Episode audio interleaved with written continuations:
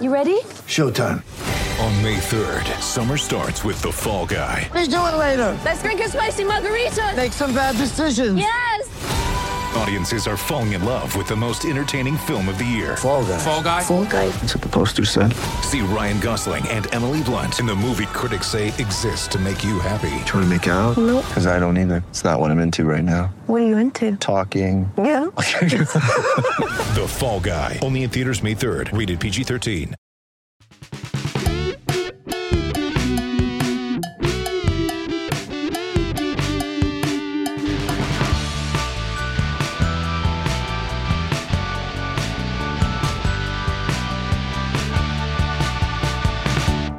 Hey, L Cheaters. Welcome to the Always Cheating Podcast. My name is Josh. I'm here with Brandon. Brandon, how are you?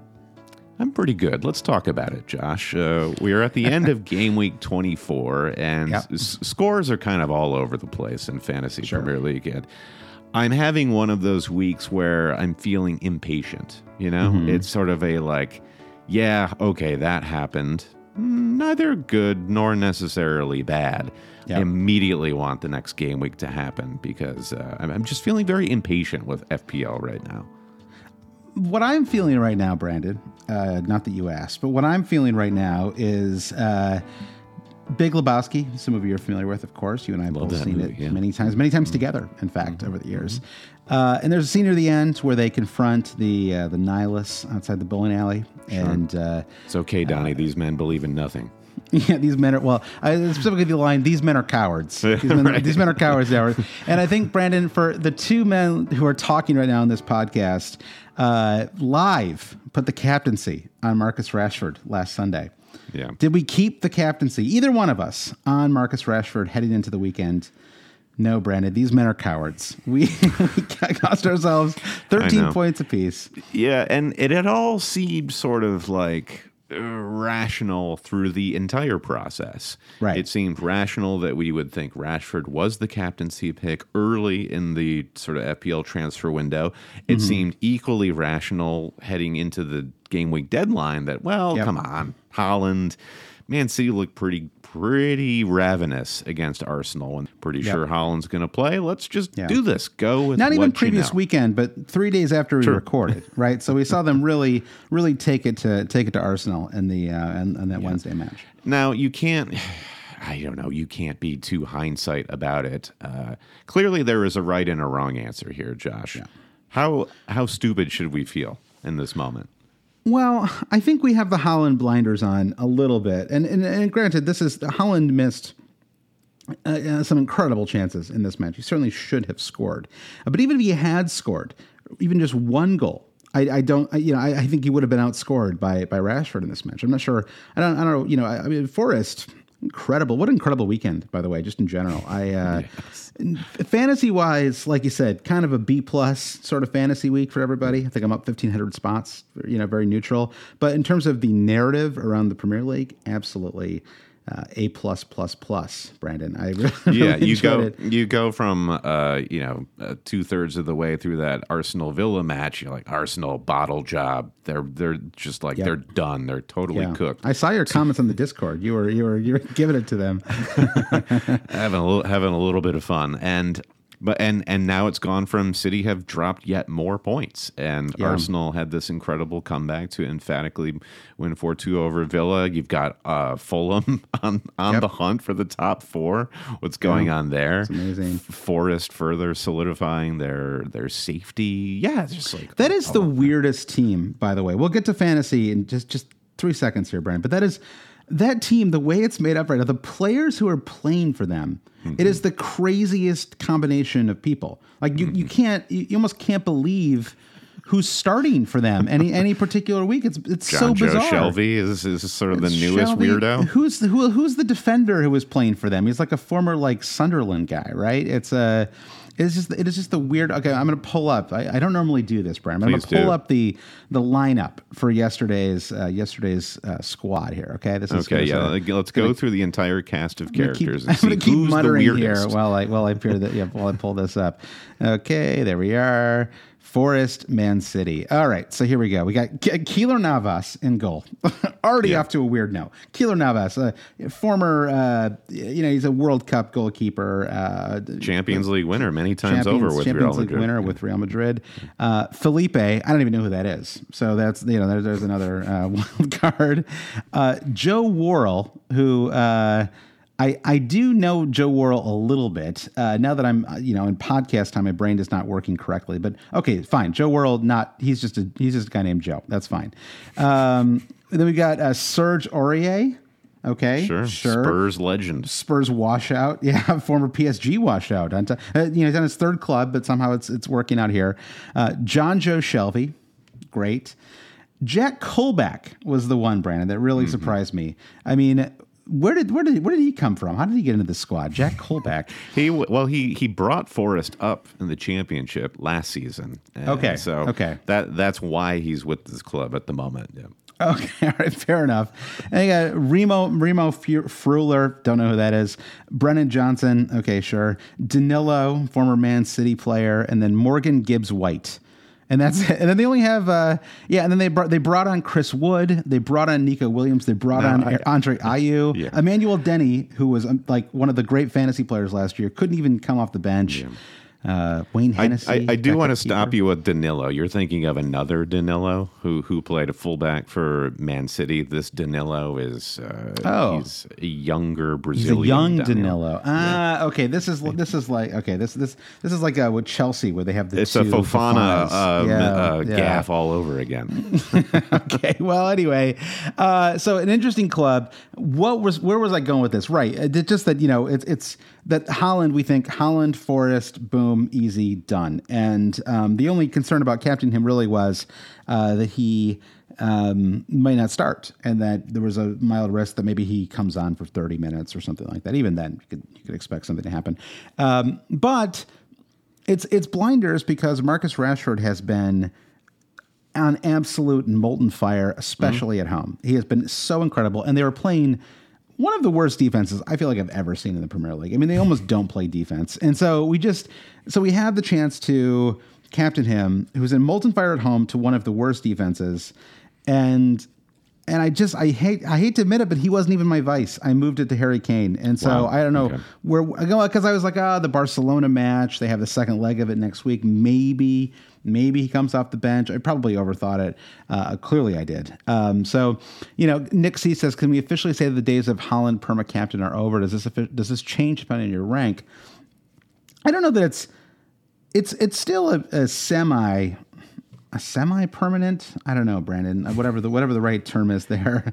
Um, It's flexible. Well, yeah, It's I, I- flexible. I, I think this question is challenging because I think it is all, it is no longer permanent on Haaland until Haaland inevitably scores his next next hat trick, right? So I I feel like we're all just feeling a little bit of that sting if we went for the Haaland captaincy. We've had this Right. discussion before this season where, you know, the, for the first two months, Haaland looked like we'd never seen anything like his kind in the Premier League or fantasy for that matter. Yeah. It's all come back down to earth quite a bit at this point, and that's that's fair enough. Maybe we should have expected that. And I, I think sort of gradually the conversation is less black and white, like is Haaland permacap or is he not? And I think it's just more uh, maybe it's more there were no other forwards or attackers uh, who were really stepping up the way Rashford is now. That's now true. that that's kind Yeah. of understating the scope of what Haaland was doing the first couple of months of the season, which, as I've already said, was amazing. Yep. But their uh, their Haaland is, and we, we, we ha- how does this relate to conversations we've been having for years now about Mo Salah? Does it? Right. I, th- I think that's actually the right the right pivot there because Mo Salah is kind of the um, de facto in most instances you're going to captain him. That's how he was for, for many many years, and then there were there were exceptions because of especially strong game weeks, or Harry Kane would be in you know great form, or uh, Sergio Aguero, players like that. But in general, you were kind of defaulting to to Salah, and I think that's still where I am with with Haaland. I think that. Um, I, I think that yeah, so I, I think I think I'm with you there, but I do think that that Marcus Rashford It's almost, it's almost like if he was 12 million, it'd be easier to see him this way, right? The fact that the fact that he's still this sort of seven million player who who really was kind of disappointing for a couple of years there uh, during the OGS era, and uh, the fact that he's just he's just playing so unbelievably well. I mean, arguably the player of the season, uh, maybe outside of Haaland. Um, and uh, you know, I, I just think that it's. Uh, that now we really have to, especially at home. I think that Rashford at home has to be considered uh, a real challenger to, to Haaland, especially if Haaland's playing, um, you know, road match, which I guess they always will, right? Because um, they alternate home and home and away. Um, uh, because of like policing issues for yeah, their their yeah. stadiums. Another way to think about it is my thoughts watching Manchester United today. It's just like this team is playing so well. They understand exactly what Ten Hag wants from them, and they're going out on the pitch and they're doing it. And what is uh, like, well, it, it's not quite uh, the the same starting eleven every week with Manchester United because they've been without Casemiro for a couple of weeks. There's been a little bit of rotation in the back line, but more or less, Yeah. you feel like with Manchester United, there's some stability there where there is not with Manchester City. And watching Manchester City play Forest, I just thought. uh, I, I don't know. What did you think of that match? Part of me Well, was, was- was just like they did they not want to score? Is it really this difficult to score on Yeah. Forest? Now Forest have been what like Yeah. they have not lost a match at home since Yeah. uh, the restart or Well, was- even longer than that. It was weird because I mean the Arsenal match they were so they were so dominant. It felt like he put uh, his best squad out there, and then this weekend it was like he sort of it was one of those Peps trying to prove a point weekends, Mm-hmm. right? Why Mares has been you know really excellent ever since the restart. Um, doesn't get a minute, right? Like when any other manager just not play. Like let's say that was you know make that Saka instead or something like that, right? And you just you just don't play him. Uh, just just I don't know, to prove a point or something like that. You know, and, and I mean, I'm not saying he had to start the match, but to not even come on for one minute feels a little silly when they were they were pushing, especially even late on, sort of pushing for an equalizer. And the defensive rotation that's happening right now is wild. Like Akanji just can't get any minutes any longer. Ake Aki can't start either. It's what what it's, it happens so fast. It doesn't really make a lot of sense. And It feels like Pep has built this system where he believes he had made some comments about Foden after the match where uh, Foden didn't have a great match. Pep says it's quite simple. If, if Foden wants to play more, he has to play better. And I'm like, I don't believe you for a second, Pep. He thinks he's in this position where he has like two starting 11s that he can pick and choose from. And there Yeah. is a a, a standard of performance at Man City right now where the players just know they have to play at a certain level in order to get into Yeah. the squad. And then the best Yeah. players get into the squad. Like it, it is, it's a little more nuanced than that. You have to have Yeah. a certain level of chemistry, a certain re- level of rhythm and form. And the way Pep seems to be chopping and changing this squad uh, is it's just not reflecting in consistent performances. You know where Foden would be awesome as Man United. it would be such a great. He, he, they, they would. I mean, Garnacho. I, I, he's had some moments, but I uh, God, a, a front he- line, a front line too- of of, of Rashford and Foden, led, of course, by Wout Weghorst, Brandon, the uh, the great the great enabler. I don't know. It's amazing. I don't know how he parlayed a couple goals in the World Cup into starting for Man United. It's incredible. But He's on. Uh, he's the the funny thing about Weghorst is he's on loan from Burnley. Burnley in the championship was kind of like, nah, we're good. Maybe we'll just send him to Manchester United. It's crazy. I mean, they're they're in incredible form, right? Incredible form. He's super cheap, and he is unownable in fantasy. The starting forward for Man United is is un it's unthinkable that you would have him in your fantasy. this team. is how so this is how it works, right? Like, but uh, it, this is how that team works. And Weghorst has been a great signing for Ten Hag because he is facilitating everything that's going on around him. He's just sort of like, I- I uh, know. you know, a funny. very Yeah. simple, basic version of Olivier Giroud. Like, we just need a focal point up there, and we can work around him, and it's working really Yeah. well. Now he could be probably anybody. I don't see Weghorst doing that hold up play better than Mitrovic Yeah. or anybody like that. But uh, it's just interesting to see how sort of inconsequential it is the player that they put in that position. Yeah, I, I think it's interesting too, and I and I, I guess I it's maybe I, I, it's it's sort of fantasy lens that I'm talking about Right. this, but Right. he, he's been he's been fine. I mean, he you would probably like your forward to occasionally shoot or He had, score, he but had a few golden chances against Danny Ward Yeah. today, and he you could see how frustrated Weghorst was. Yeah. He just could not get it in the net. It's kind of a weird squad too. I mean, especially with Casemiro still. I guess he'll be back for the. Is he? I think is he still out for the uh, the League Cup final on Sunday. Um, but any, you know, but it's uh, basically they have the, the, the great defensive spine, and then it's Bruno and um, and Rashford, and that's that's enough, uh, which, which does make sense. Um, so let's use that uh, League Cup final, though, Brennan, as a way to pivot into Game Week 25. So, as a reminder, Game Week 25 uh, kicks off on Saturday. So, we got a nice, we got all Friday. Oh, no, it does not. There's a Friday match. How did I miss that? Friday, Fulham and Wolves. Okay, so we have a Friday evening kickoff. Um, but uh, we still have a few days. We have some Champions League matches to, to wait out before we make any any serious moves. But um, the League Cup final is on Sunday, and that means Man, Man United play Newcastle, a Nick Popeless Newcastle uh, on Sunday. And uh, that means that Man United, Newcastle, Brighton, and uh, Brentford are all going to be uh, off uh, this coming weekend. So if you if you had forgotten that, or if you just weren't paying that much attention and you suddenly realize you don't have like five players uh, going this weekend, uh, that's that's where you are now. And so this pod is about game week 25, uh, about the four teams that play twice. And not only is it blank game week, it's also a double, a real. It's a wacky one, Brandon. You don't get that very often. The, the blank, the blank slash double game week. Real Looney Tunes stuff happening here. Somebody's going to Yeah. paint a black dot on the ground, and I'm going to end up falling through it I know during we're this all. game week. That's so true. It's like it's going to be the brick wall that that's painted like a like a you know a road. That's where all, No, all it- it- yes, right, right, precisely. Yeah. so it's going to be a, a really tricky week. Uh, you know, the, the teams that play four times are Wolves, Everton, Arsenal, and Liverpool. We almost all have three Arsenal players. Uh, we almost universally don't have any Liverpool players. Maybe you've got a Wolves player, maybe you've got an Everton player. Uh, I have Tarkowski. The- Honestly, the most important player of my game week this week was was was uh, was Tarkowski. He kind of saved it, and so um, yeah, I think it's. I, so we got lots to talk about in this week's pod.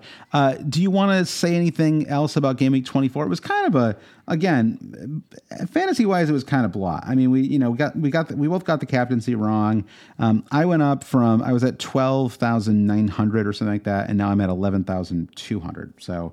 A 1700 spot jump, 58 points on the game week. So really can't complain. Uh, it was it was looking better before Rashford and Bruno kind of went off. I was really hoping that Harry Kane would get more than an assist uh, in that final match. But uh, and that, but you know, him not doing anything uh, does I think open up the conversation a little bit about. I mean, he did get an assist, but it opens up the conversation about whether he all along I've been planning on on KDB as my kind of Liverpool enabler, and maybe maybe Harry Kane does does make more sense. So let's but put a pin in that just for one second, there, Brendan. How was your game week twenty four? Yeah, a second red arrow in a week. However, since game week 22, with two red arrows in a row, I've only dropped uh, five less than 5,000 spots. So I finished game week 24 around 42,000. Okay. And, you know, that's why I started the episode saying I'm, I'm growing impatient because I'm kind of like in stuck running through mud at the moment. And I overall am thankful that I am not plummeting and rank through a couple of silly decisions. I'm holding in a very strong position. Now I just kind of want to uh, continue my, my valiant push onward. Yeah. So the, the main mistake I made was, yeah, moving the captaincy from Rashford to Haaland. Uh, you know, having Saka and Odegaard, that feels feels good. Making that double switch last Yep. game week has paid many dividends. I got Andreas Pereira's three points off the bench for Akanji. Akanji is probably my worst transfer of the season. I mean, it, it's been it's been relatively consequence free the Akanji thing.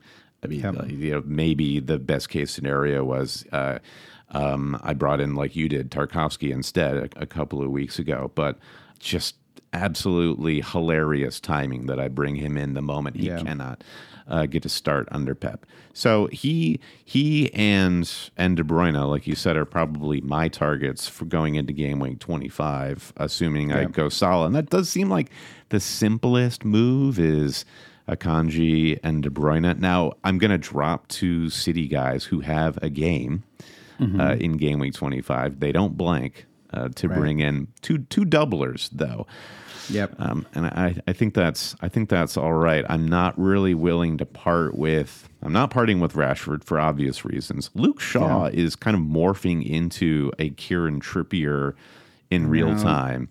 Uh, so I just don't feel it. he- was incredible uh, against Leicester. I thought he was just a dominant force in, in the back and up up front. So those are two guys that I'm I'm happy to bench. And then there's Trippier. I think people are are talking about dropping him. Maybe we'll talk a little bit more about that later in the pod. So I'm kind of happy having no bench depth and and relying on maybe like one pointers from guys like Sam Greenwood just to see if I can capitalize on the best doublers for 25. Yeah, I mean, how many starters do you have right now for for twenty five? Like just Right now, I have for 11 starters. Yeah. So, uh, and that would include Bueno at Wolverhampton, where he's always on the bubble, had another 62 minute performance for yeah. Wolves. uh, But, it's like know, a think- Mm-hmm. double. Yeah, it's yeah. So he'll get minutes for sure. It just Yeah. kind of depends on how many. And then, and Sam Greenwood, as I mentioned. Beyond that, I'm feeling pretty strong uh, with with my Arsenal triple: Kane, Haaland, De Bruyne, Akanji. Some of the, the some of the city stuff does depend on what information we get from their Champions League performance this Yeah. week. So Liverpool and City played this week, and there will be info that we'll need to take from that. Yeah, I think that uh, City in particular, uh, you know, De Bruyne started somewhat surprisingly. I played almost the full 90. I guess he was maybe taken off in the 80th minute or, or so. Um, and well, yeah, he was taken off after the goal. I was a little surprised. Maybe it was already like a uh, you know planned substitution, but that he was taken off after the equalizer, which which didn't really make a ton of sense to me. Um, just because he's you know like I, at least in my head he's still the, the chief playmaker for. You think you uh, know better than Pep? Is that what Yeah, you're telling me? I, I don't know. I don't know what I know on, anymore. Come on now. Um, so you know, but if he plays, he played, uh, you know, last weekend, um, midweek, this weekend, if he plays the full ninety in the first leg of the Champions League, then I think there's at least a chance he gets rotated. Um, but then if not, then yeah, you're you're not starting Kevin. De you're, you're taking De Bruyne out possibly for a hit uh, before they play Bournemouth, which does seem a little scary, but this is this is part of the game. This is part of the, the challenge of the game is is is is taking some of these swings, right? You can't you, can sort of look at every single player in your squad and build a story. Even Mitro, right? Mitro is out. Ah, but he'll he'll be healthy and a a fully fit Mitro versus versus Wolverhampton at home. Oh my gosh, he could he could he could get a hat trick. You know, you sort of start to build these stories in your head. And if you if you do enough of that, then you can suddenly find yourself never making a transfer because there's always some reason that you can you can sort of make up for why um, for why you shouldn't make this transfer because they're just about to come good for you, and um, you just have to kind of squash that thinking a lot of times because this is. Well, it's sort of funny because I thought I got away with it with uh, with Bruno, uh, bringing him. You know, I dropped him for KDB last week, and uh, I was like, KDB gets a goal and assist three bonus. I mean, ultimately, it did work out in that case, but I kind of gave all the points back this week uh, with with with, um, with with the twelve pointer from Bruno at home. So, but you know, you still you still have to take those risks. I mean, ultimately, I, I still ended up in the green arrow, even even despite dropping. Um, in both in both games, despite dropping uh, Bruno, who's who's very in form and played both those matches. So um, I think that is, is something to keep in mind that you know even even if the players you drop could do something good, then obviously so could the players you bring in. I mean, it's an obvious uh, it's an obvious point, but it's something that um, you can start you can start to forget about when you get nervous about making these these transfers. Oh yeah, yeah, totally. And the double game week, which I guess we haven't even really hit that hard enough in the strategy uh, Yeah. with with these types of transfers, is it, yeah. it multiplies your um, your your possible fantasy output. Yeah, Yeah, De Bruyne I was too busy is- naming players on the Forest team, Brandon. So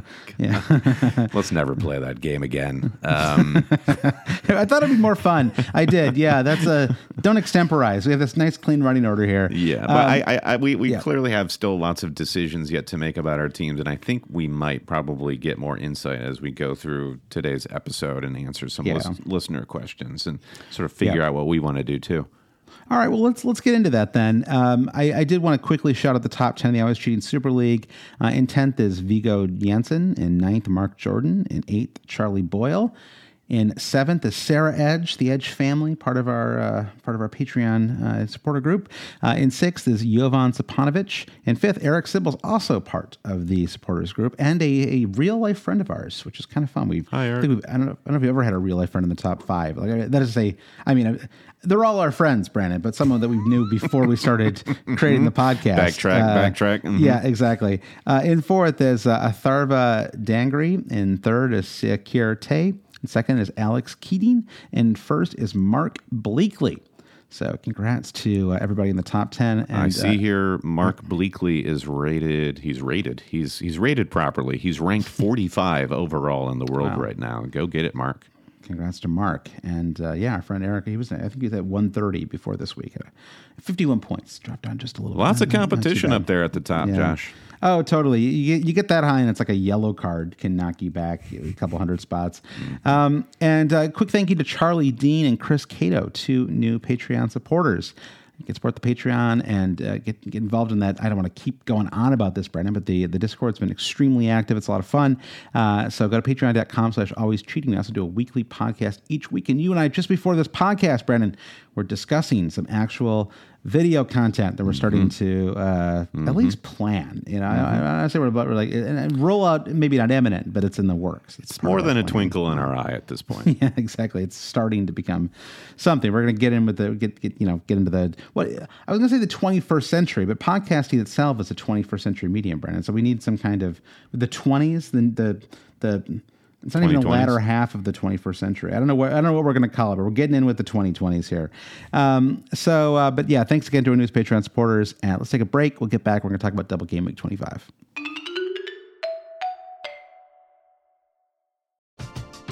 We're driven by the search for better. But when it comes to hiring, the best way to search for a candidate isn't to search at all. Don't search match with Indeed. Indeed is your matching and hiring platform with over 350 million global monthly visitors, according to Indeed data, and a matching engine that helps you find quality candidates fast. Ditch the busy work. Use Indeed for scheduling, screening, and messaging so you can connect with candidates faster. Leveraging over 140 million qualifications and preferences every day, Indeed's matching engine is constantly learning from your preferences, so the more you use Indeed, the better it gets. Join more than 3.5 million businesses worldwide that use Indeed to hire great talent fast. And listeners of this show will get a $75 sponsored job credit to get your jobs more visibility at Indeed.com slash Blue Wire. Just go to Indeed.com slash Blue Wire right now and support our show by saying that you heard about Indeed on this podcast. That's Indeed.com slash Blue Wire. Terms and conditions apply. Need to hire? You need Indeed.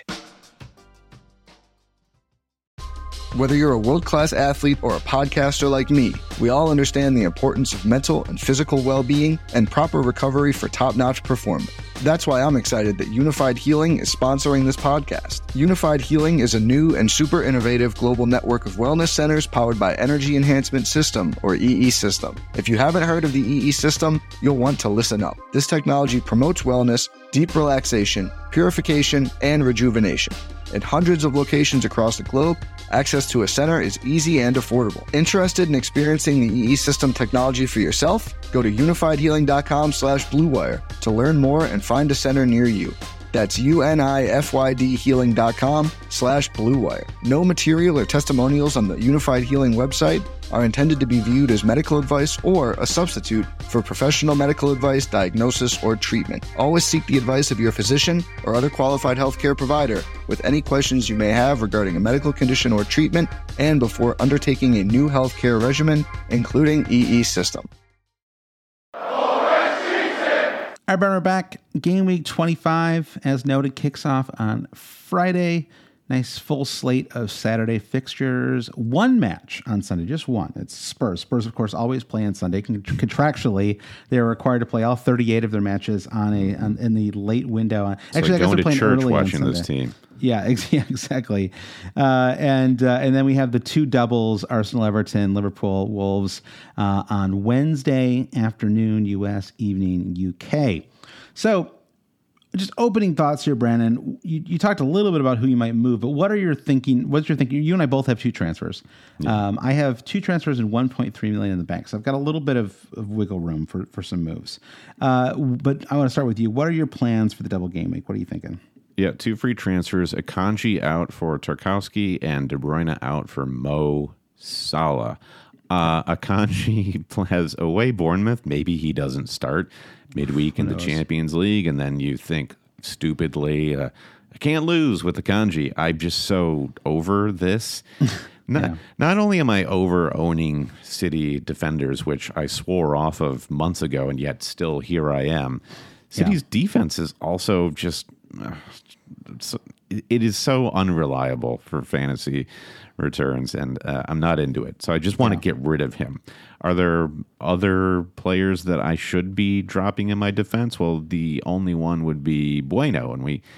Uh, we both have him, and I think just by virtue Yeah. of Bueno having the the double, he just seems like a keep, and maybe you can kind of fall backwards into a into a clean sheet with either the Fulham or Liverpool fixture. I mean, where are you at with Bueno? Yeah. You going to keep him? Well, he's so cheap that it's like to move him. uh, It's like I couldn't get a Liverpool defender, which is what I really want, right? There's, it- it's a, uh, I'd have to move a Luke Shaw or, uh, or Trippier to, to make that happen. Trippier, I, I was sort of adamantly like, there's just no way I'm going to move him, but now I'm softening just a little bit on that. Yeah. So Um, so there it is. Like uh, you you mentioned Liverpool defender, namely Robbo or Trent Alexander Arnold. Uh, uh, that would be a reason for me to turn De Bruyne into somebody like Gakpo or maybe Jota instead, so I could Yep. do that. Or um, I do a cheaper replacement for De Bruyne, so I can turn Sam Greenwood into somebody like Darwin, who came off injured over Yeah. the weekend, and is, you know we'll we'll certainly know more by the game week twenty five deadline about Darwin's status. I'm just feeling like I'm going to be on steadier footing with the Salah move, assuming he comes out of the Champions League unscathed. I was really talking myself into a Gakpo, Darwin, Trent trio of moves. Uh, it actually solves a, a couple of problems for me at once, uh, which is uh, well, I mean, well, it brings it, it, it, it sort of it aggressively, it aggressively solves one one problem, which is getting you know getting Trent in.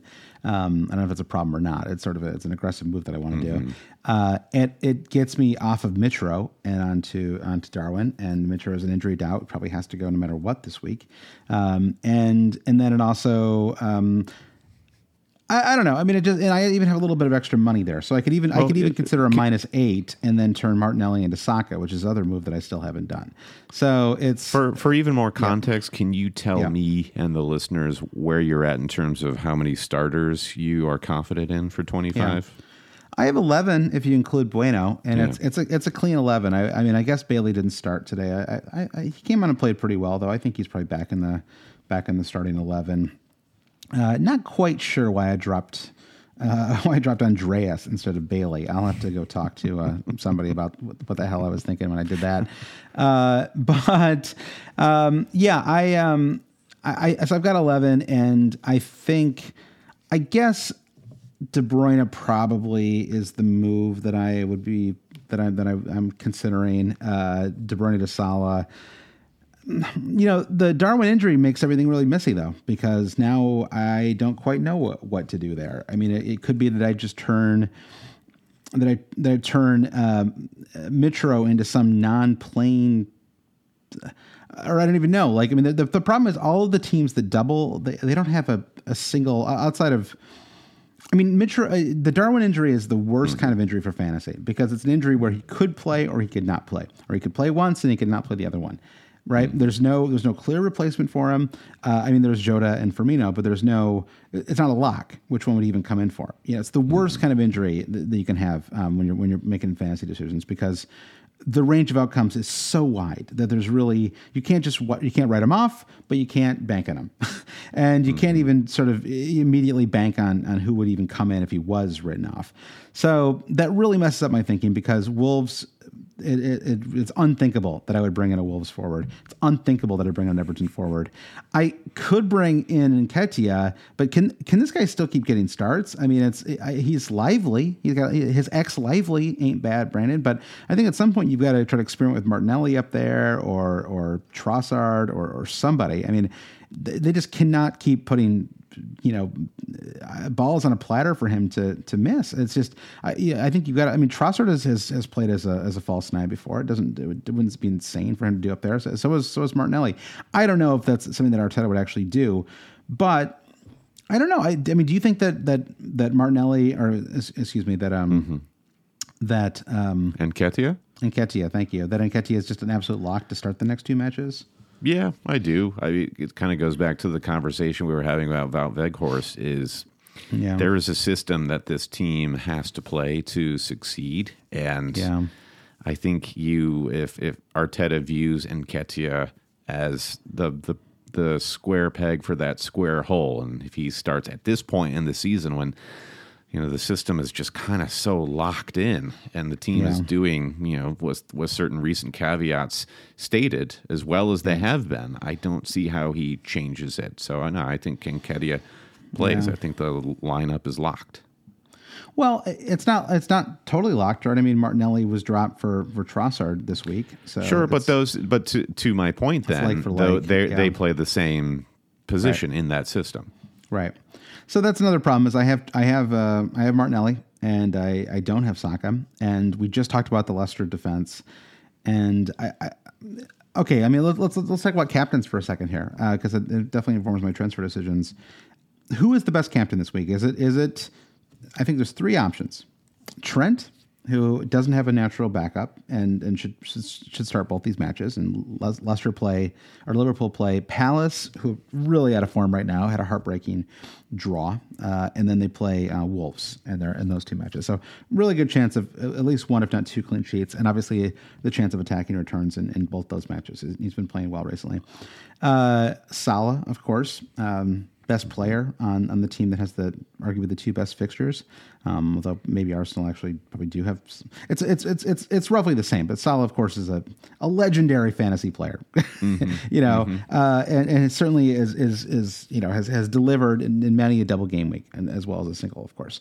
Um, or Saka, who is. Um, just roofing loose balls into the net and and very active. And I thought he might get himself red carded in that match, but just you know I was playing with playing with a lot of fire, and they play um, a diabolical Leicester defense, and then they play Everton at home, who who have been more solid, but Arsenal just lost to Everton, and uh, at a match they really needed to not lose. Um, mm-hmm. And uh, and so I think that could be like a little bit of like a revenge game factor. At the very least, they're not going to go to that match assuming that's a win, right? That is not a match yep. that they're going to bank on on, on, yep. on rolling them.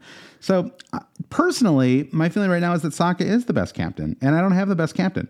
And so that to me opens up the door. To, if, if Mitro is healthy, then I think I can make a case for Saka, Gakpo, Trent as my three moves and do those three moves for a minus four. I don't know who that that third who turns into that who turns into Trent yet. Um, I have to think about that a little bit more. I got to talk to my priest about that, Brandon. You know, we're gonna we're gonna get into it sure. later and uh, and really really kick things around. I actually do a second podcast with him uh, that I'm going to do record after this. God, this is like Rabbit Run or something like that. so so I don't if I don't have the, the player I think is the best captain. I think that that Salah is honestly not as good of a captain pick as as Trent and or I mean as um, as as Saka, Saka.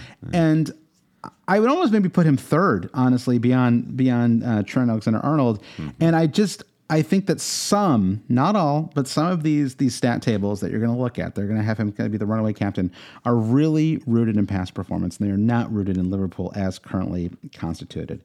So, with all that said, what do you think about that? Can Gakpo equal Salah, and is Saka a, a, an equivalent or possibly better uh, pick than than Salah for the captaincy. Yeah, it it reminds me just thinking of what you just said about the captaincy of the discussion we were having about Rashford versus Haaland, where Saka is the foreign player on the foreign team. He is the right captaincy pick. Where Salah kind of mimics Haaland here, where we have this historical as a longer history with Salah, but there is a bias there. Like, well, you know, it's a double. You know, I'll throw my hat in with Salah. He's Yeah. he's good for it, but. Even, even though Liverpool ha- are coming off the back of two really strong performances in the Premier League, I don't think Salah was close to being Liverpool's best attacking player against Newcastle in what was rel- a relatively dominant performance. Salah had a handful of chances and he really couldn't put it away. So I think, yeah, the only thing that would convince me to move the armband over to Salah would be some sort of dominant performance in midweek before we Yeah. go into the weekend. But then it's sort of like Arsenal can just focus up on Leicester next, and that's and Saka and his cohorts. They will be ready. But yeah, Yeah. to your question of can, given what I just said about Salah, can can we consider Gakpo as as cover for Liverpool? I think if you just don't have that much faith in Salah, I think you're thinking on Liverpool defense is the right way to go. With Virgil van Dijk back, I, maybe they replaced his brain uh, while he was away injured because you know it wasn't like Van Dijk was the missing piece. Liverpool's defense was terrible when Van Dijk you know before he got injured, but you know sometimes being away from the pitch for a while can do Clarify wonders for things. yeah. You know, yeah, maybe Virgil van Dijk talked to his priest. I don't know. I haven't listened to his podcast in a while, but um, I, I I think like I'm I'm actually I'm thinking a lot about Van Dijk because you know if I can stretch my budget, I can't without taking hits get to uh, Liverpool defender the way I want to without a minus four, unless maybe it's Van Dijk. So Yeah. I. I don't know. So I'm th- I'm thinking much more about uh, Liverpool's defense than these these you know the the gallery of weird attackers. I mean, a minus four almost feels mild this week. I, I feel like a minus four. That's just like I wouldn't. You know, I'm not thinking twice about a minus four. The move that I was just playing around with um, would be a minus eight. That would kind of that would kind of work. I mean, if I I'd, I'd be putting a lot of faith in you, Brandon, because you've you've made me. You know, um, You bring actually- into your fantasy team? It'd be it'd be on you if things weren't working here. But uh, I could go Gakpo, Saka, turn White into Trent, okay, and then turn Mitro into Nketiah. That would be wild. That would be a real. That would be a full remake. That almost seems like a minus eight. That I don't know. The problem is, I, you could see Arsenal keeping clean sheets in those matches. Will Will White start both them though? I mean, I'm just I'm saddled right now. If Arsenal have like six or seven really good fantasy players, I'm kind of saddled with the with the second, sixth, and seventh. Right, I'm sort of hmm. missing. I'm missing the first, third, and fourth, and and that's that's that's sort of a problem for me right now. And so uh, maybe I've got this third. I don't even know. Uh, Whatever. Right? Who's the third best fantasy asset on Arsenal right now? Is it is it Gabriel? Um, hard hard hard to say. Saka and Xhaka. Odegaard are Saka and Odegaard number are What's the and two, situation with. Thomas Partey? How long is he out for? Let's see. I'm going to go to Ben Dinnery's site here. Yeah, he's got the yellow flag. Yeah, quote from February 17th on Ben Dinnery injury expert site. Quote says, "We have to assess him today again. He had some discomfort, a little muscle discomfort. We have to assess. Okay, this is a classic, like just lying coaches continuing to lie. Uh, we have no Yeah. idea, but he, he was sorely missed against Villa, clearly Yeah. for Arsenal, and that is, I think, like what's missing for these Arsenal clean sheets that we we started coveting so much during the first half of the season. I I want my old Saliba back. Yeah, I yeah. I mean, Saliba. That was they, they've they've had some ragged moments in the in the last week or so. I mean, kind of all of them. And Zinchenko maybe more than anybody. And then he gets that equalizer. And um, oh, I mean, you, you, I, I my love for for Emi Martinez, Brandon stretches back many years. Uh, You know, back to his first year. What really was is the summer 2020. I think was when the, when the love really started, and I've stuck with him. I know some people dislike him, and I can understand why. Uh, I have always been a supporter, and uh, the World Cup only further, further solidified that. Like, have some fun, people. It's it's fine. He's you love fun out there. profane people and profane things. I, I know. It just feels like he's having fun out there, and, and it It's a just feels like people, yeah. it's a game exactly. And and but in this particular match, I thought there was a little bit too much uh, faking. If you, you got a yellow card for time wasting, he faked a pretend injury late in that match. I mean, they sort of. Um, it was it was all set up for for his comeuppance, and you don't normally get the top of the dome own. I mean, it was a beautiful. Is that one of the best own goals you've ever seen? It's got to be up there, right? Uh, yeah, there is the. I'm sure we've all seen it now. The slow mo replay from the Hawkeye goal line cam, where it's, it's the ball careening off the crossbar, and Yeah. he's like flying through midair, and it hits the top of his head perfectly, just like doinks his head. It's- so I- so well. The only one I I feel like it was John Terry or somebody had an own goal where it was like it looked like it looked like he like massaged the ball. Like it was like like it in pool you know? It was like it's so be- the the arc of it it's like you it was it was you wanted it to be on purpose it was such a beautiful own goal the way it eluded the keeper you know this sort of beautiful arc so um yeah own goals e- each own goal Brandon is is sort of unique and special in its in its own way Truly, yeah. um and That's uh, why all we right. love the game. Why we love the game. I think that um, is there any thought to Harry Kane out instead of? It doesn't really. It, in some ways, it doesn't help because you know, unless we get a full clean bill of health for for Darwin, maybe this is just not an option. But let's say we do. Let's say that Darwin is fine, uh, comes out. Maybe I, the kind of optimal situation would be for him to be fine enough to get like thirty minutes in the Champions League match. Right? If he did that and came on in the second half, you'd be like, this guy is starting this weekend. You'd feel pretty pretty good about that. So, um, but would you give any thought? I mean, I, I just really have not been impressed with. Um, with I mean, I, I've stuck with Kane since my game week eight wild card. I've had him you know, 15, whatever, 15, 16 game weeks. And just this last week, I'm starting to get cold feet a little bit just because they really. Um, they're, they're always- they're leaving it so late. They have these kind of uninspiring performances. I don't know. And It's- yet, and yet, he continues to come up with fantasy points. So we talked about blind spots last week, and a blind spot can be trying to reconcile, you know, your view of actual like good teams and good players and form and all that versus what makes a good fantasy pick, which can sometimes be in conflict with Yeah. that. And I think that's where we are with Harry Kane. I even even in yeah, a, he's you could call it a lackluster victory over a garbage West Ham. He's Yeah. you know he's does he did get a return. You know five Yeah. points doesn't feel a lot for this elite striker who just set the goal scoring record for Spurs. It's true. but I, Yeah. I I just I just don't feel like. Yeah. He compares to De Bruyne and what we've been seeing from him. If you want to point Yeah. the finger at a player who's not fulfilling their potential, it's got to be him. Uh, De Bruyne. Yeah, De Bruyne. Yeah, Yeah, sorry. Yeah, yeah, yeah, yeah. He is De Bruyne is him, is what I'm trying to say. he is him. yeah, I think. Um, yeah, I, I, I think. I think you're right, and I, I, I don't know that De Bruyne's like completely at fault. Uh, I, again, I, you and I don't aren't completely on the same page about some of this, but I, I thought he actually played reasonably well in this match. The problem is he couldn't shoot. Like he, he took more shots in this match. I don't have like the the numbers up in front of me, but I cannot remember this season De Bruyne taking more shots in a match. It felt like he was shooting every time he got the ball, which which on the one hand was good, but on the other hand was he wasn't even close. Like these, these There was one were shot. There was one shot you might be able to picture to remember it. It was it was, it was like 20 minutes into the first half, and KDB gets it like at the D around 18 yards out, and he just kind of stands there with no run up to take the shot, and he just he just goes for the near post and.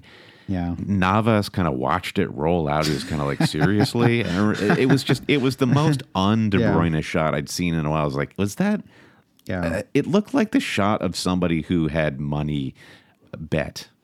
Like had shots in the match. Yeah, I mean, he's sort of like because you wanted, uh, I don't know, Vin. I mean, this is of course, it's like you know the hazy memory or whatever the sepia Mm-hmm. tones of memory but it's like i feel like in my head it's like he always goes like top bins there you know Mm-hmm. it's always like t- it hits the top of the crossbar and bounces into the goal or something like that right. He just yeah. smacks smacks it so insanely hard. Yeah, yeah. So I, I think I think you're right there, and I think um, I I'm not even really. I'm just sort of throwing it out there because I think that it's something that some people will be thinking about. I think the what would make it trickier is if you have Bruno, because you could certainly make an argument that in Bruno's form, you could. It, it's a waste of a transfer to take him out, and that you should just hold him for. Um, I, I'm not sure that I totally buy that because I think we're we're we're entering wild card Yes, territory. I was just thinking the same thing. so We'll be able to bring him back. You'd be able to bring them back exactly, and and they play uh, Liverpool away when they get back, so they blank and then Liverpool away, which is like in their form, they could win that match, but it's not a it's not a great match. It's not like they're playing uh, you know Leicester at home, right? They just they just knocked Yeah. that one off. So um, so I, I think the I think the argument for for dropping the midfielder, and of course there's there's really no one up front that you'd even want outside of maybe. Darwin. I, I would not be risking any of the Jota unless Darwin's like just confirmed out. Um, I, Jota and Firmino are, are totally off the table for me. I God, I've been there with Firmino before. It is not fun. It's a stressful. It's a stressful own in fantasy. Doesn't this Liverpool team though strike you as the ultimate hokey cokey hokey pokey uh, double game week team where we we've been dutifully avoiding Liverpool for for many months now for, Yeah. for justifiable reasons. Yeah, they've had a couple of good performances. Uh, if if it weren't for this double, I don't think we'd even still be talking about them. So there is an opportunity here with the double with two good fixtures. And I think it would be an appropriate strategy to get a Liverpool attacker in, even a defender in, and immediately get rid of them. So I could see Bruno out and then Bruno straight back in with, you know, a, a free transfer in the next one or two game weeks. Yeah, I think so too. I mean, it, it's just set up so so well, like you said. I mean, it's Man United are off this weekend, and Liverpool play twice. Uh, It's just like it, it's just set up very nicely to to, to move your players over. And I think Shaw, I, I think ultimately tur is, is is maybe in that same category. I mean, he's what is his price? He's at, he's at five point four now, so it looks like my sell on would be five point two. I must have bought him around five million, so it's not it's not that much. It's not. Uh, Trippier is the one that's a little bit trickier. If you sell him on, his his price is six point one. Uh, my sell in for him would be five point seven. So I, I would lose if I wanted to bring him back in. I'm, I'm basically taking nearly a half a million hit, which is Same, uh, yeah. quite a lot. It, you know, it's a, uh, that, that feels. I'm a little reluctant to do that, given given how well he's he's played this season. I mean, it, does feel like it's a little bit of a blip. I, I can't I, I can't look at these stats anymore now that they've added in. It's, it's great they added the XG and the XA, Brendan, but it's like to pull this up right now. There's like. It's it's it's like there's 25 lines of text here that I've got to decipher. Every FPL podcast is going to say this this week, so let us be the first. But Bruno Gomes is back for Newcastle after uh, um, after he's been out, after he's missed a couple of weeks, and it's exactly what we said about Thomas Partey. I think's an issue with that Newcastle defense is that they're just they're being asked to work a little harder without Bruno in the midfield. Yeah, yeah. I, I yeah, I, I think you're right. I, I don't think it's it's going to last. I mean, I guess Pope's only going to be out now for the League Cup final, right? So he's not even um, like it's not like when they come back for 26 that he's going to be out for that one, right? It's not, it wasn't violent conduct. He looked so ashamed of himself too. I was so sad for Pope. He- I don't like to see him like that, like a like a uh, a wounded house cat. I get. I, he's doing fine. He it worked out great for him. He went from a from a relegated team to a Champions League push. He's he has. It seems like he has no personality. I, You know, mm-hmm. it's like for a lot of goalkeepers have Alisson, Ederson, even Ramsdale. I feel like I've got Emmy, of course. I feel like I have a really good sense of the personalities of like. Yeah. M- Most of the Wayne, Wayne Hennessy, of course, we famously know, but he's interested in, and it's uh, I guess that's why I was taken by Pope's red card. Is yeah, you never see any much emotion or personality, and Yeah, and he yeah. just looked ashamed. Yeah, no, God. If I hadn't done the Fortis thing, now I would want to do personality rankings. But let's let's it for, for keepers. Let's save that for another pod, though, Brandon. Um, I, w- one thing we haven't talked about uh, really are our non-Liverpool teams. I, I sort of dismissed them. Obviously, we talked about Arsenal as well. I feel like we've already kind of covered covered that. Most people have two players, and then if you have Martinelli, I don't think it's crazy to to hold him. But the problem in my spot, the only way I could really it's like, it gets very complicated. I mean, I guess the way to do it would be I could go like solid a Gakpo, Ben White to Trent, and then Bailey to Saka. And I guess K- that would, KDB to uh, Gakpo, not yeah, Salah. KDB to Gakpo. I wonder. I wonder if I could afford that move. Let's Let's try it. Let's do it on the air. Let's, let's do it right here in the air. Okay, let's let's see what happens there, Brandon. If I if I make all of these very complicated moves. All right, so I'm bringing in Cody Gakpo, currently listed at seven points. Do you think that, that price is going up this week? I think it's going up it's- tonight as we record. Ah, well, maybe it already went up then. Well, no, I, we, we're recording late enough that it should have already happened. so I think okay. I think we're I think we're in the clear. Yep. Oh, I got plenty of money for that move. So, um, all right, so that that's that's a possibility. That's that's something that could happen, Brandon. So, So, all right. Well, something to think about anyway. Um, and then we all have to keep a little. Uh, the, the, the problem too, you got to think about these moves. You got to keep a little Mitoma money in the chamber too, Brandon. You, know, you got to keep a little. I, I, I'm Mitoma's got to be your everyone's game week 26 move, right? I mean, or, or has he has has the form already dipped enough that we're that we're? like, It's the perfect time, I think. Yeah, you buy low, sell high. So it's kind of a relief that there's going to be less of a rush on Mitoma now that they've, you know, he's had a couple of blanks. Um, Yeah, and yeah. he'll be he'll be back. So, what do you think about the other uh, the other two clubs, the Wolves and Everton? What what are your thoughts on those on those two?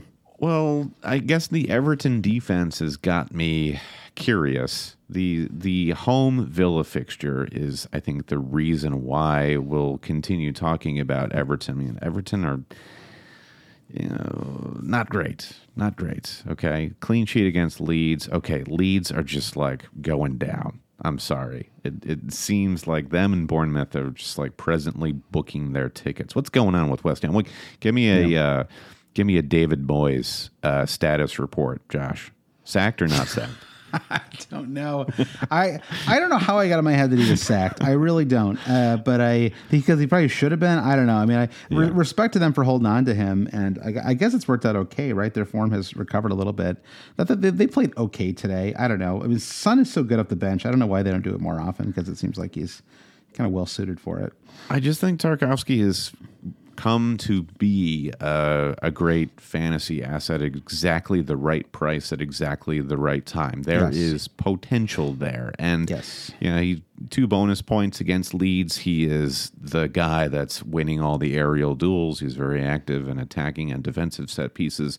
This is good for fantasy. So I'm willing to take that risk for somebody who I can gleefully bench going forward. So Yeah. I, I- think he's the pick from the Everton defense. Why would you waste a transfer on a goalkeeper? So I'm uh, Yeah. not even thinking about Pickford. And I I think there was a question uh, on our Discord about Patterson, you know, the the young Much fullback who was yeah, yeah, never he quite was- worked out. Yeah. he was favored. I, he seems like a Lampard player. And Lampard, you know, he's he's groomed. Uh, not, I won't use the use. I won't use the word groomed. Uh, It's not. Lam- it's, yeah, it has a different connotation in the UK. Uh, Lampard has uh, he's he's taken some younger uh, English players under his wing and, and shown oh, them. that's even that doesn't sound great, Brandon. Uh, but I just I don't see Patterson even if he's back fit for this this double that uh, Dyche is gonna see. Um, like he has to put him back in the lineup, and Coleman is you know playing out of his skin, and Coleman and Dyche seem like a match made in heaven. I'm sure they just like go hit the punching bag together or something like that. yeah. So I don't know. I don't. I'm just kind of like riffing on Everton here and their defense. I, uh, I Well, there's there's nothing I- that really bears saying Yeah. otherwise. Coleman scored an amazing goal this weekend. Uh, I mean, like, probably the best goal of his career, honestly. Uh, really beautiful kind of near Mm-hmm. post from a difficult angle. It's like a Sergio Aguero goal. Mm-hmm. Uh, the Tarkowski is the best because he is a bonus point magnet. He's super cheap, and he's also their best attacker. And so you're really getting. It's rare, rare that a that a central defender uh, functions this way, but they they should arguably play him at forward. I mean, I think that it's uh, it's worth a shot anyway. Uh, and so I think I, you you just cannot. I mean, Calvert Lewin, who even knows, right? You just can't risk it. He's not even on the table. Maupay is is just don't do it. Like Maupay is is like a part of Josh Lannon's clown show eleven. Really, even you you even more than me, Brandon. I feel like you're you're you know I, I think you could I think a double up on the defense is is a reasonable. No, I, I just um, I want to go back to Neil Maupay real quick though. I do think Neil Pop Neil Neil Maupay is responsible for winning Argentina the World Cup. Because if you'll remember, Maupay is the one who went in on Bernd Leno at Arsenal and injured Wow. him. And when Leno got injured, that's when Emmy Martinez finally came in off the bench to be the backup, which got him his move to Villa, which got him the real look in for Argentina, which got him to the World Cup suddenly he makes that game saving save against France in the final. And here we are. It's like they got to remake that Jim Belushi film, Mr. Destiny, Brandon. Yeah, that's uh, Neil about- Maupay. About Neil Maupay, or maybe about Emmy. I don't even know. Uh, yeah, that, that it'd be fun to recast that. Who's who's in the Michael? You, you could still use Michael Caine. Just use him again. Run it back with Mm-hmm. Michael Caine. Jim Belushi too. Let's run them both back. You know what? the- What the hell? Still alive, Jim Belushi? I'm not sure. Who knows? All right, so um, yeah, and then and then Wolves. To me, they're they're um, just completely off the table. I I wouldn't. I, I really. I don't mean to insult Wolverhampton supporters, but there's just no one that I think is worth owning on this team, uh, top to bottom, mm-hmm. from from the defense through to the midfield and the forward line. There's, there's, this team is is unownable in fantasy, mm-hmm. in my mm-hmm. opinion. Yeah, they're just not producing reliable fantasy points is the main issue. A guy like Bueno skates by because his ultra cheap price tag, and we don't even know how many minutes he's going to play, how yeah. many starts he's going to get. Yeah. But as far as goal threat, uh, there is no uh, easy one to pick. You're just yeah. really buying a ticket to the lottery there. Yeah, and Fulham, Fulham at a, at a two, ranked quite easy on the fixture difficult rankings. Uh, you know, which which clearly need to be updated. I mean, that, that's a very difficult match, and I, I do not see Wolves keeping a clean sheet in that match. No. So away away to Fulham, away to Liverpool. There's a, there's bad matches for the defense. The midfield, there's Neves. I mean, come on, like Neves is just not a fantasy player player worth owning. Um, I mean, the most goals ever scored in a season was five a couple of years ago. Um, I can't believe he has five this year already. That's that's that's he's so he's done. He's you know that that's it, Brandon. Maybe one more this hanging year. his boots you know? up. Yeah, hang up hang up the boots. Um, all right, so let's move on to and then just one final note, which is that I won't be planning to make any uh, moves with any my with anyone in my squad until at least Wednesday evening. I'm going to take all these price hits in the chin and just uh, and I would do that even if it forced you into a different set of moves because I think that the risk just trying to figure out what all these squads are going to do. Um, I mean, who knows? Even someone like Haaland could get a. And I'm, I'm trying not trying to speak this into existence, but you know, someone like that can get a serious injury, or any, any mm-hmm. anyone who's currently in your squad. This, you know, it could happen, and and suddenly that that changes your entire set of. And I only say this because it's happened before, right? Mm-hmm. We've seen it happen many times uh, uh, in past seasons.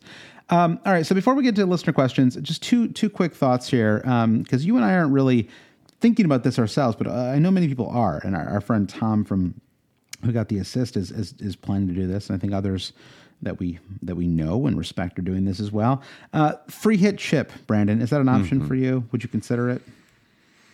No, I would not consider it because I think what I'm taking from the conversation we're having is there are few players that I feel like I really have to keep who yep. you know who can allow me to make these moves via transfer.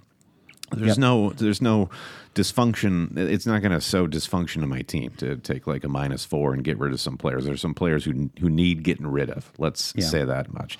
Yeah. And Liverpool, going back to my point about how I think they're just like in out. I guess that's basically what a free hit is. is you get to bring three Liverpool in yeah. and get out. But I'm not fully convinced that there's a hugely high ceiling for Liverpool, even with the best double, it, it, especially if Darwin is going to be out injured. I think for this like weird, kind of hilarious at points season that Darwin is having, like they have really part of their resurgence in the last couple of weeks. I think has been due to his and his efforts and his energy level uh, yeah. and what he brings to that attack. Yeah, Gakpo's so, played very well too. I, I think he really has to be on people's fantasy radars. Great movement from Gakpo. He's the movement guy there. Yeah. Um, so I, I just don't see huge upside with the free hit, and just imagining a potential a bigger double game week down the road where you know or or a horror horror horror show of a blank, which we usually have one where maybe there are only eight teams yeah, playing. What is it? It's 20, either 28 or 29. Um, mm-hmm. I, I, just can't remember at this exact moment. It's setting up, I think it's 28. It's setting up to be that way. And so that that feels like a better better opportunity. I I, I, I don't really have anything else to add except that I, I agree with you. I think that it's um, uh, there's nobody I want from. There, there's maybe one player, Tarkowski that I would want from either of either of Wolves and Everton. Right. So so right there uh, alone, you're you're free hitting. You probably already have three Arsenal players. So you're free hitting three Liverpool players, and I'm not even convinced that Saka, or I mean that that Salah is the best captain for this week. I think it's probably Saka. So you're so you're kind of free hitting. You're not even yeah. play, bring in one of the players that you're that you're free hitting in, and then it's like okay, so then you even kind of look like up and down the the the the fixture list for for this game week, and I mean, I don't want anyone from West Ham. I, I don't want anyone from from from Bournemouth, Man City. Good luck trying to pick the Man City players who play away to Bournemouth, right? It's a total crapshoot. Yeah. Fulham and Wolves. I mean, Sure, Fulham. I expect them to score and win, but they're kind of getting goals from everybody right now, and so it's it's hard to say who you want for that one. Um, Spurs Chelsea, tricky match for both squads, right? It's not like João Félix is an automatic pick, right? I mean, no one can score on Chelsea, so it's like even if you want to bring him in, yeah, it's crazy. So you kind of look at him just like I, I wouldn't even I wouldn't want a free hit because I wouldn't even know what I would what I would do with it, right? Like I, I wouldn't feel confident in the team that I would build on one. Um, and I don't think you need three Liverpool. I, I'm, I'm planning to have two. I'll, I'll have two. They have good fixtures and they double. I don't know which two it's going to be exactly yet. Um, there's a real, t- you know, unfortunately, I, I can't just simply bring in Salah and Saka. If you have Saka, it's a little. I think you can you can have a little more fun this game week. I think if you don't have Saka, you really have to. He has to be one of your priorities, even though it's not a fun spot to be in. If you um, because it feels like a waste of a transfer. But I have two like you, so I'm just going to take a minus four or maybe minus eight. Um, I don't think it's a terrible week to take a minus eight because I think you can kind of rejigger your squad a little bit as well. That's another reason not to free hit. It's like if, if you're if you're free hit to get like a different set of Arsenal players, uh, that should be things you do with transfers, right? Like otherwise you free hit and you go back to the team you had before, um, and you haven't solved these problems still. Yeah. Um, so, all right, let's move on to a couple of listener questions. Uh, I think we, let's treat these lightning round style, though, Brandon. I think we covered a lot of this already. Uh, Stephen Curtis says, "Is Salah a must?" No, he's not a must. I do think he's a you know, continues to be appealing Yeah. despite It's a his viable- yeah. Yeah. you know, and like if Liverpool ever get a pen, wouldn't that be fun? Um, yep, yep. but I, I but know. yeah, I, I think it, there's going to be a pretty wide ranging spectrum. I think, especially in the top 500k of managers of who has solid, who doesn't. I mean, is he going to be more than 50 percent owned in the top? uh, Yes, 100k. You think so? absolutely, absolutely. I think it'll, I think he'll be at sixty or seventy. Uh, if you factor in effective ownership, he might be closer to eighty or ninety. Um, I think I think he'll be pretty pretty high. Uh, but I, I you know I don't know if. Um, but that doesn't necessarily matter. I mean, you know, as, and I think the Gakpo might be able to to to match those returns. And if you're not going to captain Salah, and I just think what I just said about Leicester, I really, I really think it's true. I mean, Arsenal, Arsenal have nothing at midweek, right? I'm not, I'm not, not missing some forgotten fixture or something like that, right? There's no, there's no, you know, replay that has to happen. I, I think they're just, Yeah, I think their next a- their next match is against Leicester on Saturday, February 25th. Right. So they're Right. just chilling. They're hitting the the hot tubs, the tactics room. So it's much overdue week off. They, they get to reset. Saka's going to play 180 minutes, uh, and he's going to play Everton at home, one of the worst teams in the league, even though they've cleaned up their defense a little bit under under um, Dyche. And then they get to play Leicester at home, who don't have a defense. And so I think that, or I mean, Leicester Leicester away at the King Power, which which makes it a slightly trickier match, but not. I, I I think Arsenal scored like three goals in that match, um, and so and I think this I think the the Villa match was just so it just it could not have worked out more perfectly, right? Dramatic, like comeback win. Martinelli, who had been a little out of form, gets the gets the cherry on top goal. Exactly the kind of goal, goal that I said on a recent pod, like he did. He always scores, right? Yes. It's always the final goal. Did to- a weird tribute to Ross Barkley before he scored that goal. You remember when Ross Barkley had the breakaway like that and stuck his arms out? I, I, I, I don't know if he was. Didn't you think that Martinelli was going to miss that, or somebody was going to take the ball off him, or something? It was like the Leon Lett Super Bowl thing where he started celebrating early. Oh, only only people who were getting Martinelli off the bench were had some tinge of anxiety about That's that. that's me right there, buddy. I know it was actually it was perfect because Mitro comes off the bench, uh, and was actually a real whirlwind of emotions because he almost got the assist uh, for the um, the Jorginho goal. I mean, it ended Mm-hmm. up being a known goal, of course, but uh, you know that that goes in. That's uh, Mm-hmm. that's a that's a Martinelli assist. Um, so yeah, great goal, one of the jammiest goals of the season for me. But you know, that's just. A, but by the way, jammy, not a, that is not an American expression, but I, I like it. So let's you know let's we'll, we'll take it and adopt it over here. All right. Uh, FPL Kudo says, How confident should we be that Robertson and Trent start both games at double game week? Uh, if they start only one, then as a minus four, a harder sell. Like as a harder harder to sell sell me on it. Okay, let me let me put it to you this way. Currently, Liverpool sits eighth place in the Premier League table, and they are at 35 points. Where in fourth place, Spurs have 42. Okay. But Liverpool have two games in hand. So you assume two wins, six points. They're on 41 points, just one point behind outside of Champions League football, which is really, Yeah. when you think about how you know questionable Liverpool's form has been all season.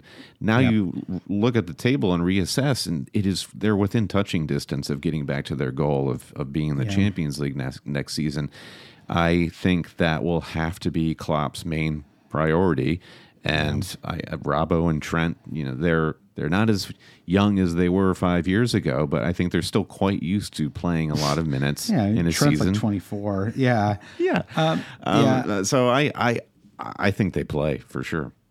I think that Robertson is a slightly bigger risk because Tsimikas is, is such a quality player um, and and is, is a competent, um, more than competent backup. He would be starting for a lot of teams in the league. Um, And I think that, uh, I mean, God, Man City would be starting him every week if they had him, Brandon. Um, get to start anybody every every week. Okay, yeah, That's yeah that, that's true. That's true. optimistic. Uh, so I, I think if you know Robbo, um, I don't know. I, I think that he's he's the one. He has been getting subbed early for Tsimikas um, in some of these matches. I, I think that if um, if there was anybody of, the two that was, I, I think Trent is fine. I think he plays 180 or, or whatever, you know, something like that. Um, he actually didn't get subbed early in this last match too. Um, I feel like he came off a little early. Maybe I maybe I've got that totally wrong. Um, no, he played the full 90. I don't know what I was thinking, but.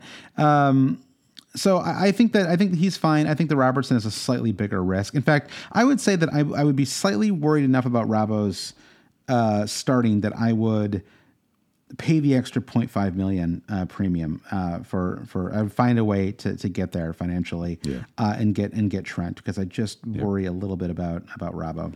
I would agree. Yeah, that's that's a good way of looking at it. All right, what's next? Yeah. Um, the other one, is, two more, two more questions here, Brandon. Uh, Crazy Wisdom says, "Is this a good time to take multiple hits if it's to swap players without games for Liverpool doublers?" So Yeah, yeah. I think you Yep. you hit upon a minus eight being uh, sort of within Yeah. the realm of possibility for you, and you know what we when we were going through the Super League top ten, right? So much Mm-hmm. as a yellow card, minus one point can move you from first place to tenth place. It's it's it Yeah. gets rocky the higher you go, but I think there will be a lot of managers all over the overall rank spectrum who will be without a full starting 11, therefore taking hits, Yep. or ones that are just trying to be aggressive and taking hits. This is Yep. a, a great week to take a hit or multiple hits is when you know most other active managers will strongly be considering it. You will be amongst friends. Yeah. So yeah, I, I think a minus eight is probably pretty pretty bearable here. I think so too. I think I think and, and I think that it's um again just I don't know. It's it's a little trickier with Liverpool because they have been so inconsistent, but I, I think it, I think it's worth the um, So the question I want to ask then is is is there equal upside in trying to not take hits and sort of bank those that four points or that eight points uh, over people in your your sort of rank band. Um, the the the reason why one would take hits is because Yeah. you feel like you can get them paid back and then some with really good transfers. I just think that approach is a little too conservative. Um, I think that it's. Uh, I mean, I, I guess it kind of depends. I mean, it depends on how many players you. I wouldn't move Rashford, um, and like you, I don't really want to move Trippier. But Luke Shaw, right? Don't have a ton of money invested in him. Um, doesn't have a great fixture coming out of the blank. Um, that one's a little easier for me to justify, um, and so I think that that's maybe that's where I it feels like it's maybe worth uh, you know I, I think it's it's worth it's worth the risk especially if you're bringing in a player like Trent. It kind of depends on the upside of the player you're bringing in too right? Like an extra minus four to bring in an Everton defender I'm not sure I do think that's worth it right? If you're talking about Tarkowski or something well I mean Aston Villa have been scoring goals. Like there's a good chance they they don't keep a clean sheet even though they've been defending better. And then you, you then you have Tarkowski for away to Arsenal right? Like okay maybe he gets a scores a goal in a corner or something like that but it's it's it's you know not a great um that's not that's not a great business plan, Brandon. You know, banking on a Tarkowski headed goal and a corner kick, Yeah, even though it seems like he, oh, he gets close on all of them. I don't remember him being this good on corners uh, back when, when he was with Burnley. All right, final question. Um, I guess this is kind of actually the same question as above, but I'll just I've got a list here, so let's just let's just hit it anyway, Brandon. Do it. Uh, better play, take a hit or two, or keep Man United players and take the zeros. Well, yeah, it's a kind of a repeat here, but Yeah. I Rashford you can't sell. He's he's Unsellable. the best asset, and I feel like Shaw is a player who I I'm I'm backing and keeping. Bruno, I think just by the by virtue of the position he plays in in our in the fantasy game, Yeah. is probably like the biggest position where he could be made into an upside this game week. Yeah. So I feel like getting rid of him with the potential of bringing him back um, sooner rather than later is is Yeah. good. But the, like replacing Shaw, it just feels like there's no defender who's good enough in the short midterm that would be worth that. Yeah. Just take a zero. I guess in my case, I'm planning to drop him for Trent. So you know, I think I mean, or most likely anyway. Um, and so in that case, I think that Trent Trent is maybe the one player who I think offers enough upside that I think that he's. Um, I yeah, I, I think if I bring him in, I might actually vice captain him too. Um, probably go Saka Trent. Um, so anyway, uh, depends on whether I bring Salah or not, I guess. Uh, all right, Brandon, that is the pod. Lots to think about this week. Again, I, I've been enjoying. Sometimes I feel like last I said this before, but I feel like last season the doubles were uh, like it was so chaotic with all the postponed matches and stuff like that. But this time around, it feels like we've had enough time to plan and think this stuff through. So the, I, I feel like these have been f- enjoyable discussions. It's been fun to think these through. So um, hopefully, hopefully it was enjoyable as a listener. And um, that's it for us. Thank you so much for listening to the pod. Yes, and don't forget if you enjoyed that podcast and you want to support what we do, get more FPL content in return, visit us at patreon.com slash always cheating. Josh and I will be back doing a podcast for our supporters Thursday night after we've watched all the Champions League and, and figured that out, and we'll be finalizing our deadline decisions. Uh, so patreon.com slash always cheating. And at the end of every episode, we'd like to thank our highest tier, our producer patrons. Josh, I'm going to give it over to you Oh, Yeah, I get to, to I don't, run through those names. I don't often get to do it, so here we go. Uh, Mike DePietro, Trevor Ingerson. We get to see him on Tuesday, don't we, Brandon? Our buddy Chris Howell, the Big Gaffer, Babas Kuhn, James Holland, Dave Lodell, Nick Wright, Lazarus Unos, Jesse Halstead, Bruce Kerr, Brian Chin, Rich Evans, Blair Jacobson, Todd Byerly, Andy Portlock, Dan Parsons at FPL Merch. I think he's got some new merch coming down the pipeline, by the way, Brandon. Nice. Uh, Carrie Swanson, Jefferson Turner, Francis Moore, Sam Shower, Caleb Robbie, Lee Hickman, Volgar Paulson Kruger, Alex Holcomb.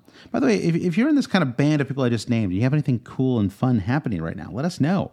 Happy to shout out our, our the interesting, fun things happening with our producer patrons. Uh, James Keatley, the Saint. Well, maybe I am more than Brandon, but I'm I, I want to do it. no free Keatley- ads, but but free interesting things going on. Yeah. it's different than an ad. Yeah, that's sure. true. The Saint, Bob Fox. Yeah, because I'm not going to re- uh, advertise like a real estate company, but you know, if there's something fun happening, this the Saint, Bob Fox, Craig Jackson, James Conroy, Shalin F. Kadakia, uh, Terrence O'Donnell, Paul Herzig, Heath Cram, Roberto Morales, Thomas Tisloff, and my buddies Noah and Louise. Thank you so much for listening. You can subscribe on all the places that people subscribe to podcasts. Uh, you can also find us on YouTube now, too. Each podcast is now available just automatically on YouTube. There's no extra work required for you. You can just subscribe and listen to each episode. No fuss, exactly. And we're working on actually making that video at some point, too. We do record this. Um, we do not record them as video pods at the moment, but that is that is something we're, we're talking about. Uh, you can follow us on Twitter at Hail Cheaters, Instagram at Hail Cheaters, Facebook.com slash always cheating. You can email us, hailcheaters at gmail.com. Find this information and more at our website, alwayscheating.com. Thanks again, and good luck in Game Week 25.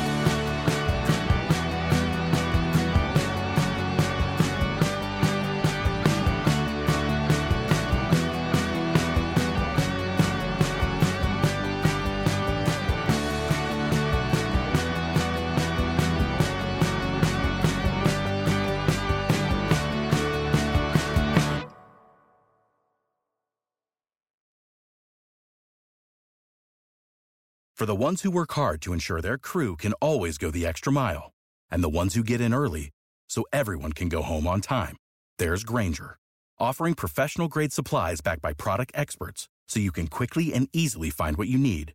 Plus, you can count on access to a committed team ready to go the extra mile for you. Call, clickgrainger.com, or just stop by. Grainger, for the ones who get it done.